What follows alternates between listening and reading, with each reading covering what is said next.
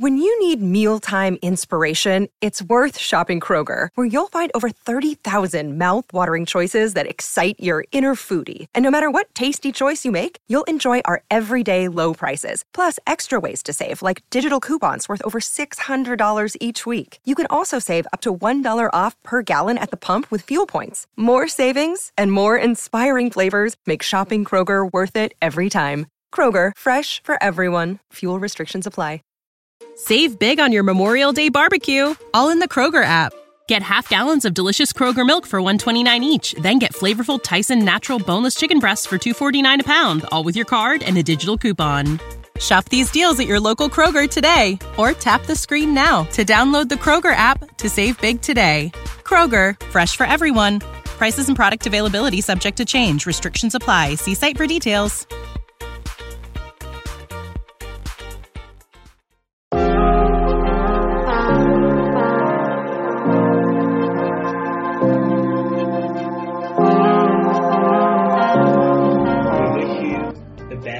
A picture perfect couple. It was awesome to marry her for time and eternity. But their time together cut short. Hello, 911. He was calling to tell them that Janet was dead and she had committed suicide. We automatically knew that was not right. What would a second wife learn about the death of the first? That night I stayed up until about 4 o'clock in the morning. The mysterious death of Janet Abaroa. And a big, joyful family. It was a house of love and peace and fun. Until Dad snapped. He picked out the two sharpest kitchen knives he could find. Police department. I just killed my two daughters. What could have driven him to murder? I think he's the biggest victim here. And how can his wife forgive him? Welcome to 2020 on ID. I'm John Quinones. Couples often think they know nearly everything about their spouses. But in the stories ahead, two different wives would find themselves caught off guard by the men they loved. First, college sweethearts starting their lives together, full of hope. But as I first reported in 2009, after Janet Abaroa was murdered, her family wondered if she had ever really known her husband at all. Sometimes when you meet someone, you just know it's love. Janet Christensen knew that the day she met Raven Abaroa at college in Virginia. She thought he was attractive? Mm-hmm. Mm-hmm. Yeah. Cute? Oh, yes. Definitely her type. She always talked about if they had any kids, they were going to be fantastic soccer players because both of them were. Janet grew up in a solid Mormon family, the seventh of ten siblings. Her sisters say she was so easy to get along with. A very sweet spirit. Loving, kind. She loved children. She had an opportunity to watch all of mine as they grew up. It's not just that she loved them, I mean, they all gravitate towards her. They loved her. Janet was also a natural athlete and went on to play soccer at Southern Virginia University. She already had a boyfriend, but Raven Abaroa swept her off her feet. And it seems Raven was smitten too. She was beautiful, attractive. I just felt so much comfort when I was with her, and we just started this journey of getting to know each other that was just, it was amazing. What would she say about him? She was just infatuated. I mean, see, he has this going for him. He's uh, he's going to be successful. He tried very hard to make everybody believe he had the perfect life. Janet was convinced that Raven had that perfect life. And two years later, they married at the Mormon Temple in Washington, D.C. It was awesome to be able to kneel across from her and, and marry her for time and eternity. The Abaroas settled in southeastern Virginia, where Tim Dowd and his family were their neighbors. We were just part of a big family. They both came from big families, and they didn't have any family in the immediate area, so we they kind of adopted us and hung out at our house a lot. Hey, everybody! Merry Christmas. Um, On their Christmas video card to their families, Bye. the Abaroas seem like the we're perfect, happy today. couple. We wish you the best and the warmest feelings this holiday season. Janet, what would you like to say? I would like to say Merry Christmas and a Happy New Year. life was looking good for Janet and Raven. Yeah, he appeared to have his act together. I mean, he was young, newly married, had bought their first home, you know, had a couple nice cars, you know, and a motorcycle, and like, wow, this guy's kind of off to a pretty fast start. They both get jobs with a big sporting goods company, and the couple moves to Durham, North Carolina. It should have been the happiest time of their lives. But then her sisters say Raven confesses to Janet that he's been sleeping with other women. He came to her one day because he wanted to be out of the marriage and explained to her that he had been cheating on her with several different people.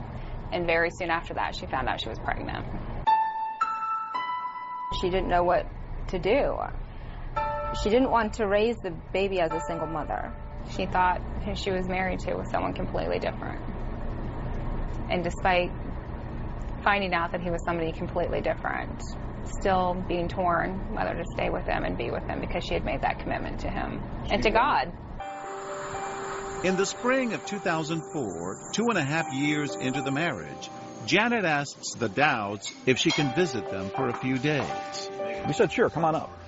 You could tell she wanted, she needed somewhere to go. She was crying, very distraught, and she told me she loved Raven and that she didn't want to have this child by herself. She loved him. She wanted him back, but not not under the conditions with when he left.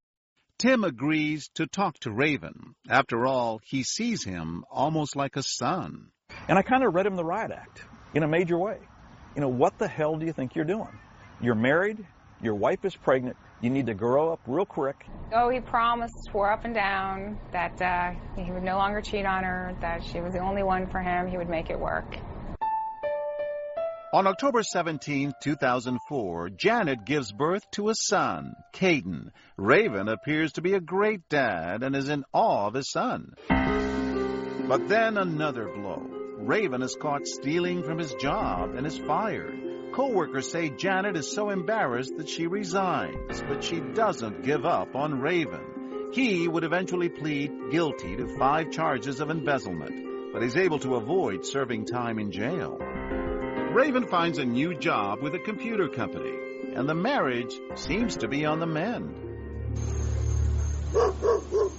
It's the evening of April 26, 2005. Janet is doing the laundry and Raven is working in the house.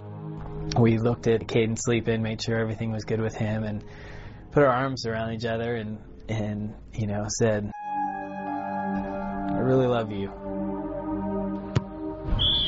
Then Raven says he goes off to play soccer. He returns home that night at about 1045. And that's when he says he makes a horrifying discovery. I'd always go in and give Kid a kiss and just feel his warm little body and and that's uh you know that's when I found out that something wasn't wrong. Durham 911, where is your emergency? Ma'am, I can't understand you. My wife is dead.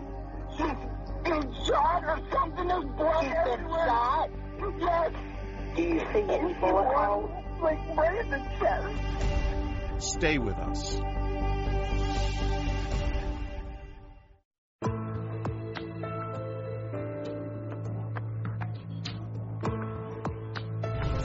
The marriage of Janet and Raven Abaroa looked rosy at the start, but only two years later, it was beginning to unravel. Still, nothing could prepare Janet's family for the horrifying news they were about to receive. It's 5 o'clock in the morning when Janet's parents get a phone call from Raven. He was calling to tell them that Janet was dead and she had committed suicide. She had killed herself with a gun which we automatically knew that was not right. She wouldn't have done that. She wouldn't have done it to Caden. No, she would have never killed herself, ever. We knew that wasn't true. In fact, police quickly realized that Janet has been murdered, and not with a gun. She'd been stabbed to death. An autopsy later showed she was pregnant. The police knew that it wasn't a suicide and that it wasn't a gun. They knew that it, there was a knife they were looking for when they yellow taped that house and were searching the house. They were looking for a knife.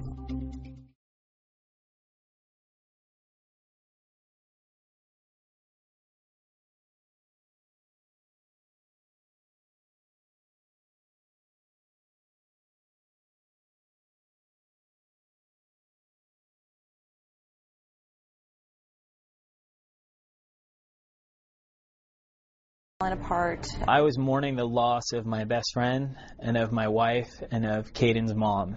And it was that in and of itself was so much pain that that was it was hard to deal with every day. Janet Abaroa was found inside her Fair and Drive home last with what appeared to be a stab wound in her chest. Durham police have not named any suspects, but will only say her murder was not random. We're looking for anybody with any information on this case to call us. Raven knew that he didn't want to raise his young son on his own. In an interview with the TV show North Carolina Wanted, he talked about what it's like for Caden to be without his mother.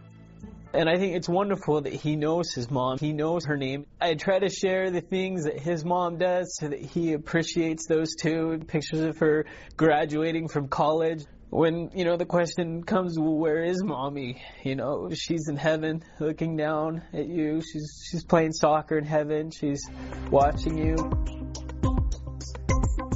Just a few weeks after his wife's murder raven decides to take his son and move west to salt lake city where he grew up to live close to his mormon family. But north carolina is not the kind of place where unsolved murders sit quietly Raven provided cooperation at the beginning of the investigation, but there have been subsequent requests for interviews that have gone unanswered. I kept talking to Raven about you've got to help solve this case. I mean, personally, my thought is if somebody murders my wife or a child or any close family member of mine, I'm banging on the police door saying, What have you done lately? Raven did nothing. Within a week, he left and never came back, with the exception of sneaking into town once to pick up his furniture, and he left. Raven, meanwhile, has turned to a new chapter in his life in the Salt Lake City suburb of Jordan. He starts working at this bicycle shop, but his employer says he again is fired for stealing. But then, two and a half years after the death of his first wife, Raven meets Vanessa Pond, a single mother whose daughter Aria is in the same daycare as Raven's son, Caden. But Vanessa, according to her father, is definitely not interested in starting any romance. I used to jokingly refer to her as the uh, president of the Man Haters Club. But sometimes when you meet someone, you just know it. And soon after Vanessa meets Raven Abaroa, she's in love. What was it about him that you liked? He seemed very upfront, very honest and genuine and um, I found out that you know he was a single father, and I really, really admired that. I'd been a single mom for five years. I know what it takes to raise a child. I thought, you know, maybe I'll give him a chance because he could be a fantastic father, fantastic husband. So I. He might be. I finally fell for the the nice guy, is what I thought. Did he mention his ex-wife or what happened to her? Yes, yes. Um, as we were just starting to date, uh, he he just mentioned that my wife actually died, and so that I immediately felt so sorry for him and Caden, and to take them in and give them all the love that they're missing out on. Did he say she was murdered? He said that there was an intruder, um, and that and that she was killed and that he'd found her. And he'd left it at that. And so did Vanessa. That is, until she started researching Janet's murder on the internet. That night I stayed up until about 4 o'clock in the morning, reading blogs, watching his interviews, reading all the news stories about it, and um, going out of my mind. Thinking what? I thought, you know, there's no way, there's no way. And I watched, I remember watching the interview, and I wasn't convinced. That he was innocent? That he was innocent.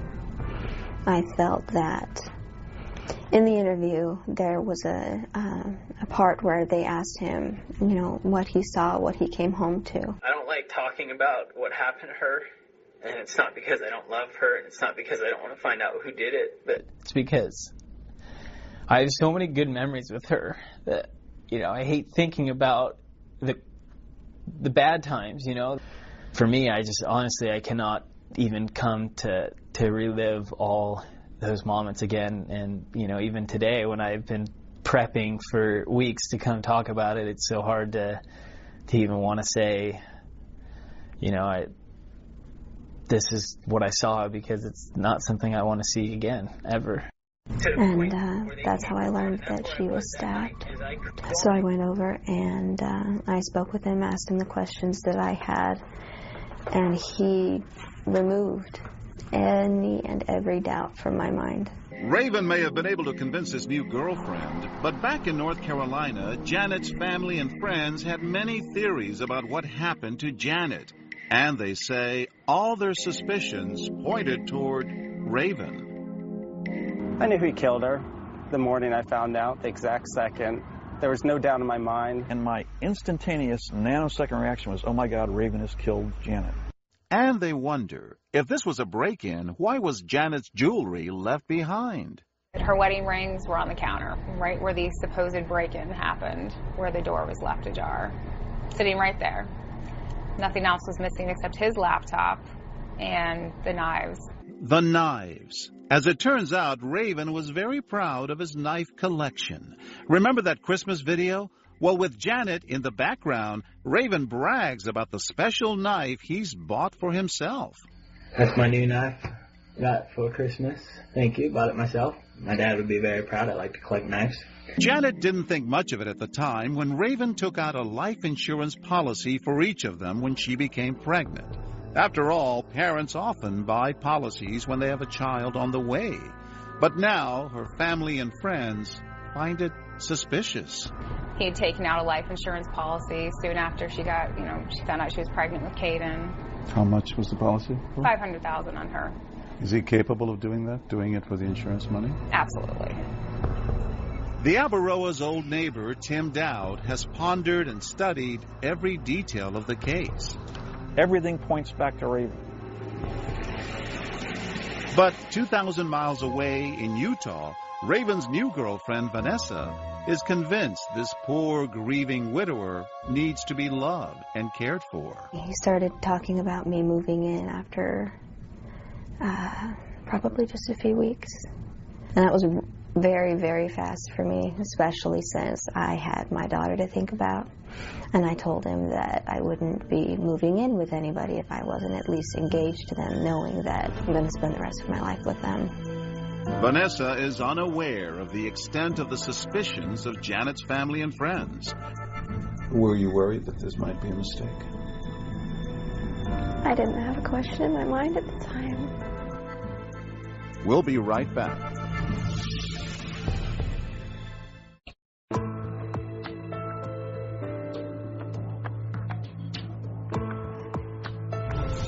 Young mother Janet Abaroa has been stabbed to death, and her siblings suspect Janet's husband Raven had something to do with the murder. Meanwhile, Raven has started a new life out west and fallen in love again.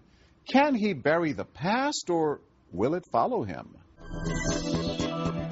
Nearly three years after the murder of his first wife, Raven Abaroa asks Vanessa Pond to marry him. But Vanessa's father, a former police officer, has a cop's hunch and a father's instinct. The Christian side of me wants to believe that he's uh, innocent until proven guilty. The uh, the police officer side of me says there's there's uh, there's something wrong with this picture somewhere. So, as concerned parents, they have a candid discussion with the man their daughter has fallen in love with. They asked him if he had had anything to do with his wife's death. His response was uh, he kind of sidestepped the question, and he didn't say yes I did it or no I didn't do it. He said, I loved my wife. I loved her so much. which insinuates that he didn't do it, but he didn't come right out and say that he didn't. And he was in tears, and um, she went over and put her arm around him to console him and comfort him.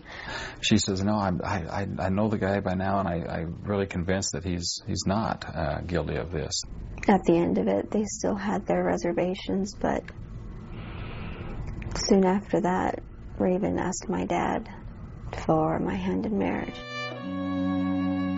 Vanessa and Raven have a beautiful wedding in her parents' backyard.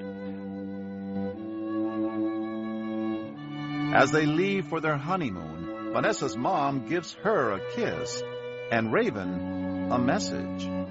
Just take good care of my little girl. He promised me he would. But then, on one of the nights of their Las Vegas honeymoon, Vanessa says Raven tells her something she still wonders about to this very day. Then he started talking about Janet and how mad he was after she died. Not how sad, not how heartbroken, just mad. At whom? Just that she was dead.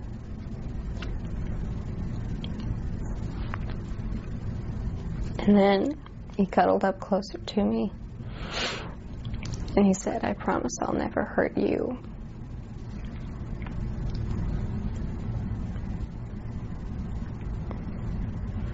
I didn't know what to think about that or how to feel about that. It scared me. How'd it go? When Janet's sisters learn Raven has remarried, they feel the duty to talk to his new wife, Vanessa, and they have a dire message. We just wanted her to make sure she was aware of things that had been in the news about him, that she would know what she was getting into, and that we were fearful for her. I was heartbroken. I did not want to believe at all that he had done this. And she says Raven was beginning to act in ways she just couldn't understand. Within moments, When you need mealtime inspiration, it's worth shopping Kroger, where you'll find over 30,000 mouthwatering choices that excite your inner foodie. And no matter what tasty choice you make, you'll enjoy our everyday low prices, plus extra ways to save, like digital coupons worth over $600 each week. You can also save up to $1 off per gallon at the pump with fuel points. More savings and more inspiring flavors make shopping Kroger worth it every time. Kroger, fresh for everyone. Fuel restrictions apply. Save big on your Memorial Day barbecue, all in the Kroger app. Get half gallons of delicious Kroger milk for 129 each, then get flavorful Tyson natural boneless chicken breasts for 249 a pound, all with your card and a digital coupon. Shop these deals at your local Kroger today or tap the screen now to download the Kroger app to save big today. Kroger, fresh for everyone. Prices and product availability subject to change. Restrictions apply. See site for details. He could switch. He could say the most horrible things. I was an effing whore a lot. An effing B word.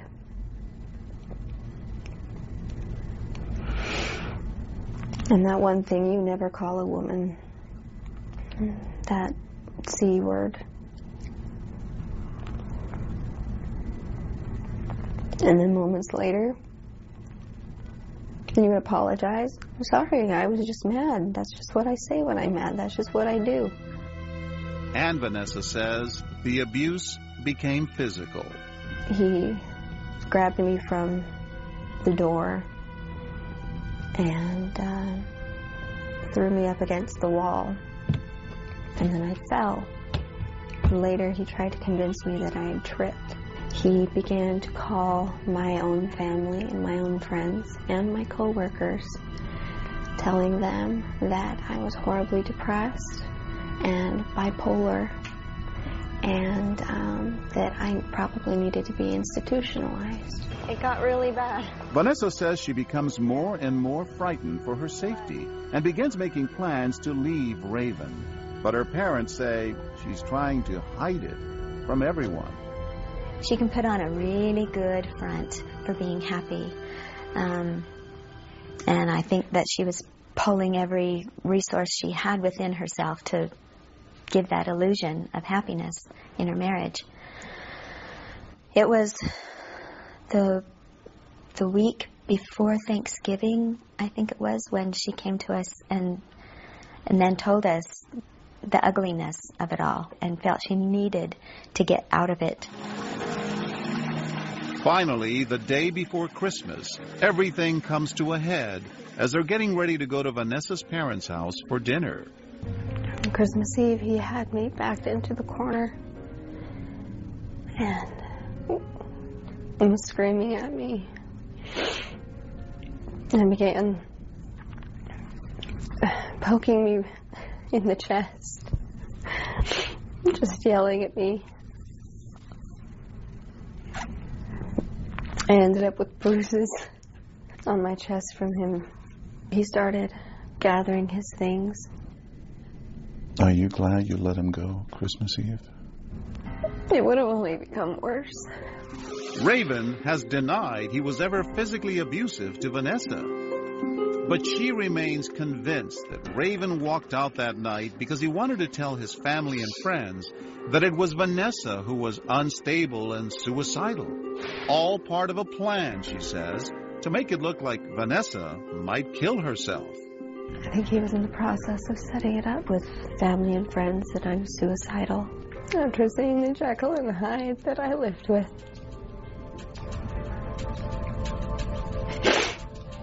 His, his eyes would just change. It was very scary because you didn't know what to expect. It's one thing to be abusive verbally and physically, but you think he's a murderer? Yeah. Yes, I do.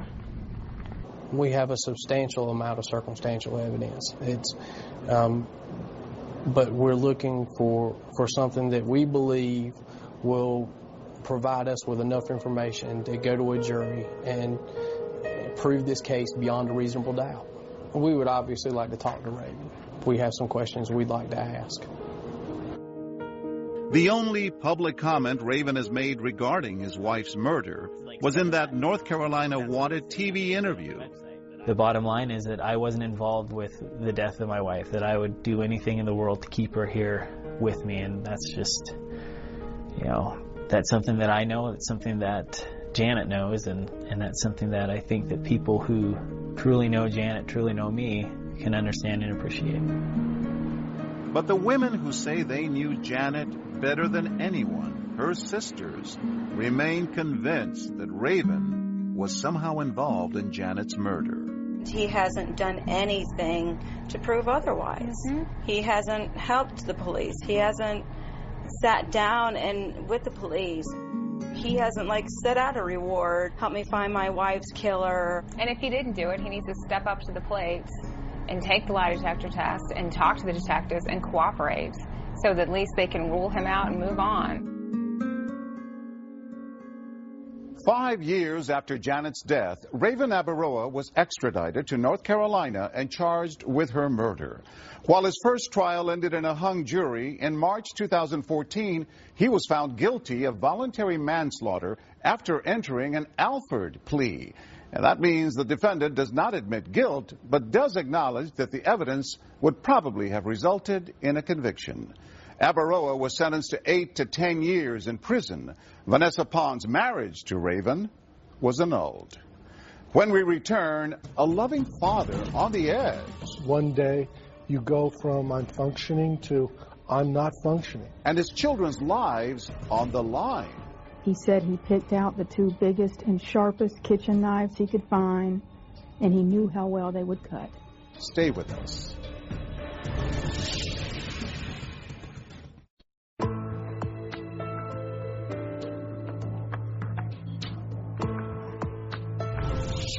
David Crespi loved his children, but even so, a shocking act of violence would change his family forever.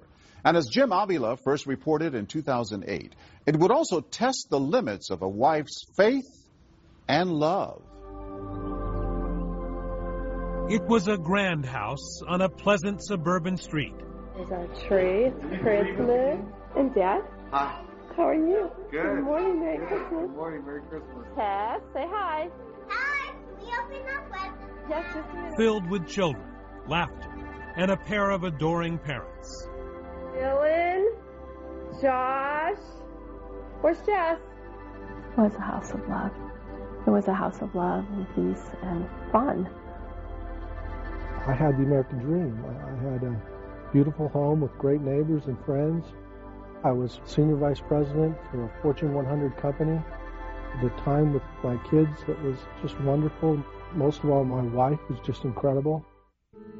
David and Kim were married two years after his first wife died of brain cancer, leaving him with two small children. And their family grew quickly. Five Crespi kids in all, as Kim gave birth to a son, and then four years later, their pride and joy. The final happy addition to their family, identical twins, Tessara and Samantha. And Tess and Sam were precious to us. They were incredible. They were a gift.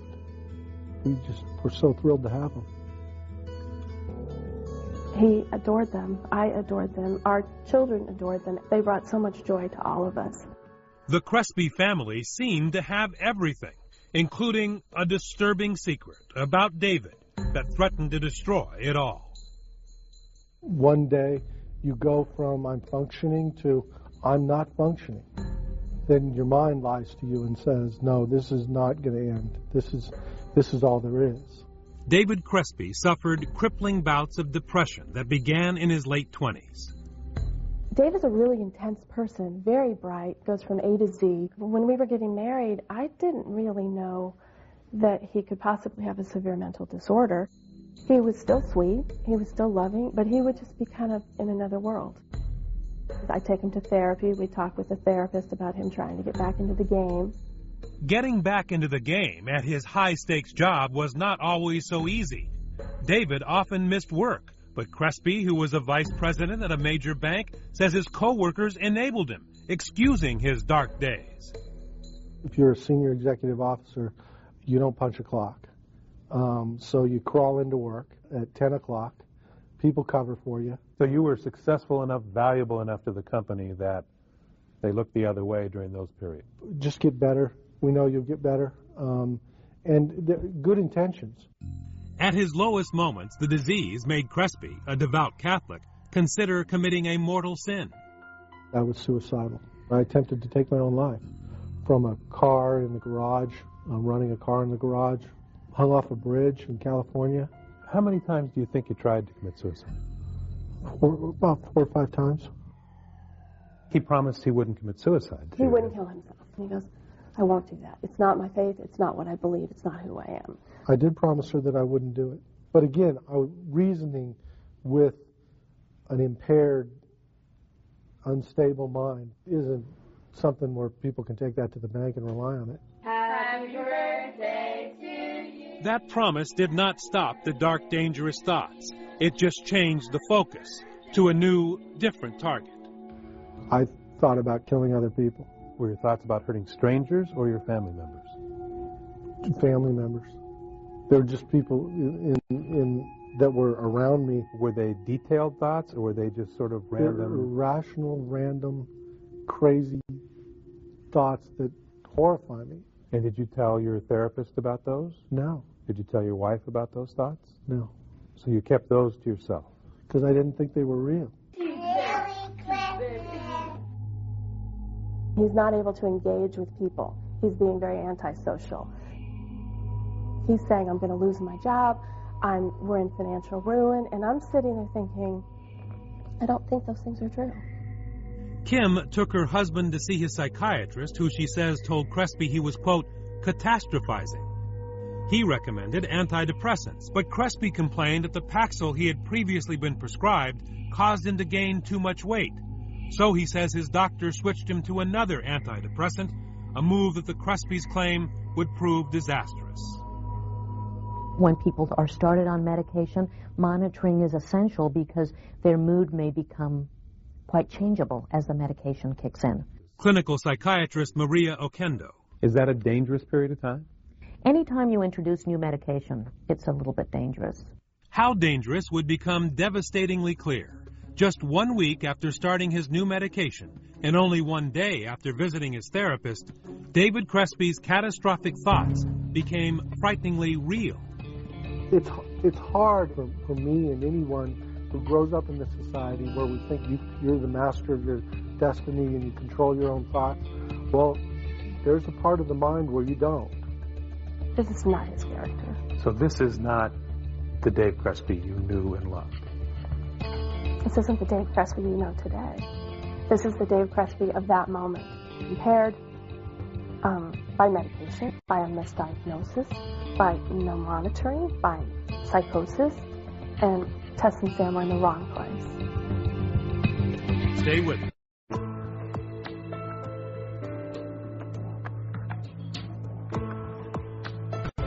Bank executive David Crespi was on the edge. He was having dark thoughts and had attempted suicide. So far, he hadn't harmed himself or others, but that was about to change. With the chilling conclusion of our story, Jim Avila. In January 2006, David Crespi was again suffering a bout of deep depression. Unable to work, the happy life he and his wife Kim had built over the last 10 years was about to tragically crumble. David was at home with his wife and their five year old twins. Kim ran out to get her hair done, and the girls asked him to play. For David Crespi, the scene had been set. We were playing a game. We were playing uh, hide and seek, and it just came to me that, that there is no future. There is no, there is nothing, and this was all set up as a sign. Um, Kim left to get her hair done, and that's the way it's all aligned for the, for them to die. While the kids were hiding around the house, immersed in hide and seek, David Crespi took knives from the kitchen cabinet. I stabbed them, but I never saw them. I held them down and made sure that they were not facing me. After murdering his daughters, Crespi matter of factly changed his clothes and grabbed his car keys in order, he says, to drive off and commit suicide. And then I remembered that I couldn't kill myself because I promised Kim I wouldn't. That's when David said he heard a voice coming from the sprinklers on his front lawn. It was saying, you have to call someone. You have to call 911. Police department? Yeah. I just killed my two daughters. You just what? I just killed my two daughters. He said he picked out the two biggest and sharpest kitchen knives he could find, and he knew how well they would cut. Are they breathing or anything now? They're dead. What did you do to them? I stabbed them. You stabbed them? Yeah. How many times did you stab them? I don't, I don't know. Sam was found downstairs in the kitchen. She had 18 stab wounds. One of the stab wounds, the knife was still in, still in her chest. Officers ran upstairs and found Tess in the master bathroom, and she had 14 stab wounds. Oh, they're dead. How, how long ago did this happen? 15 minutes. Well, there still might be some time. We still might be able to help them. No, they're bleeding. They're dead. I have seen a lot of horrible things, but there is something about the murder of a child. And to see the murder of two children that are identical twins, it's like mirror images of murder. Crespi was arrested, taken to jail, and placed on a suicide watch. Prison psychologists examined him and concluded that he suffered from a serious mental illness, not simple depression, but the much more dangerous bipolar disorder, sometimes known as manic depression. There are situations in which the person can have both symptoms of depression and symptoms of mania at the same time. Those are very, very dangerous because the person often has the energy of mania and the despondency of depression. And that can be a fatal combination. David Crespi, who was charged with stabbing the girls to death. And at first, it was just local news, a tragic story of a father taking the life of his children. It became a national whisper campaign when Kim Crespi did what you could never imagine a mother doing. The battle of mental illness raged, and the most innocent members of our family are lost to this life. She continued their marriage and love affair in weekly visits to prison, blaming everyone but him. Kim Crespi forgave the husband who killed her kids. How are you? See you. We're good. How can I forgive him? It's grace. It's, but it's also a choice. I don't have any regrets. I married my soulmate. I'm still married to my soulmate. And Dave needs me. So there's lots of reasons to get up in the morning and see what God has for us. You know? Are you amazed that she could forgive you? What did she tell you? I, I can't remember the exact words, but I, I just remember the love. and, and I just remember her sorrow for them and her sorrow for me. And uh, I remember uh, just being uh, awestruck by that. Why can't you just turn your back on Dave? Uh, why would I? Because he killed our girls. I, I think he's the biggest victim here. Sam and Tess are gone, but they're in heaven, and I believe heaven is so glorious that I wouldn't want them back for one minute for them. They're fine. We're not. Dave, especially not. Kim Crespi blames the death of her children and David's predicament on psychiatrists and therapists who she says missed a critical diagnosis, finding in his dark moods depression and not the more serious bipolar symptoms. One of the things that makes it difficult to diagnose bipolar disorder is that usually when the person is euphoric, you can imagine that they're not that interested in treatment because they feel good. And they present for treatment usually when they are depressed, when they feel terrible. And it often takes a lot of uncovering to figure out that it's a bipolar disorder. According to a study conducted in 2001, it takes patients an average of 10 years and four different psychiatrists to arrive at a bipolar diagnosis. David Crespi says that's what happened in his case. And at what point did you start to think, or did others start to think, that this was more than depression, that this may be manic depression or bipolar? Um, it wasn't until I came to prison. I mean, the, the best, the best psychiatric care I've got in my life has been in this prison. Crespi believes that success blinds. His big house in the suburbs, the big job in the skyscraper, perfect family, no drug problems, all fooled doctors and therapists who may have overlooked his bipolar symptoms. When you're in a, a $1,200 Hickey Freeman suit uh, uh, and, and you, you tell them what you do for a living, that to some of them could be intimidating. Crespi has traded in forever his three piece suit for a prison issued uniform, and the antidepressants have been replaced by the more powerful lithium for his bipolar disorder. Are the dark thoughts gone? Oh, yeah, totally. I haven't been depressed since I came to prison because I've been correctly medicated. It's a blessing. People that say that he's fine now and he's fixed, they all thought he was fine then. Nobody saw this coming. The only person that saw it coming is David Crespi. Prosecutor Marcia Goodenow believes that circumstances would have been very different if Crespi had been honest with his psychiatrist from the beginning. He never told them what he wanted to do to his family, but then wants to say the system has failed him because he wasn't properly diagnosed. He alone could have stopped what he did to his family if he had just told somebody what he was thinking or feeling. Crespi avoided a trial by pleading guilty to two counts of first degree murder. The former bank vice president is living his life sentence without the possibility of parole in an 8 by 12 prison cell in North Carolina, where he keeps pictures of his slain twin daughters on his wall. I loved him dearly, and uh, I miss him, and um, my life and the lives of all the people I love will never be the same. Except for Kim's Saturday visits, David Crespi is virtually alone, a man blessed by the forgiveness of his family, but cursed by the ironic clarity his new medicine gives him, allowing him to be forever haunted by those images that line his cell. The biggest victim here.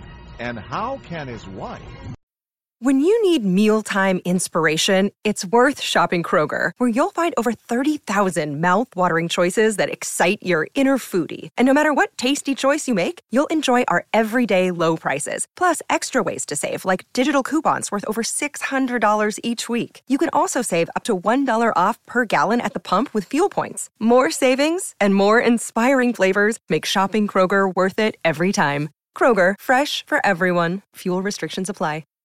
Save big on your Memorial Day barbecue, all in the Kroger app. Get half gallons of delicious Kroger milk for 129 each, then get flavorful Tyson natural boneless chicken breasts for 249 a pound, all with your card and a digital coupon. Shop these deals at your local Kroger today or tap the screen now to download the Kroger app to save big today. Kroger, fresh for everyone. Prices and product availability subject to change. Restrictions apply. See site for details.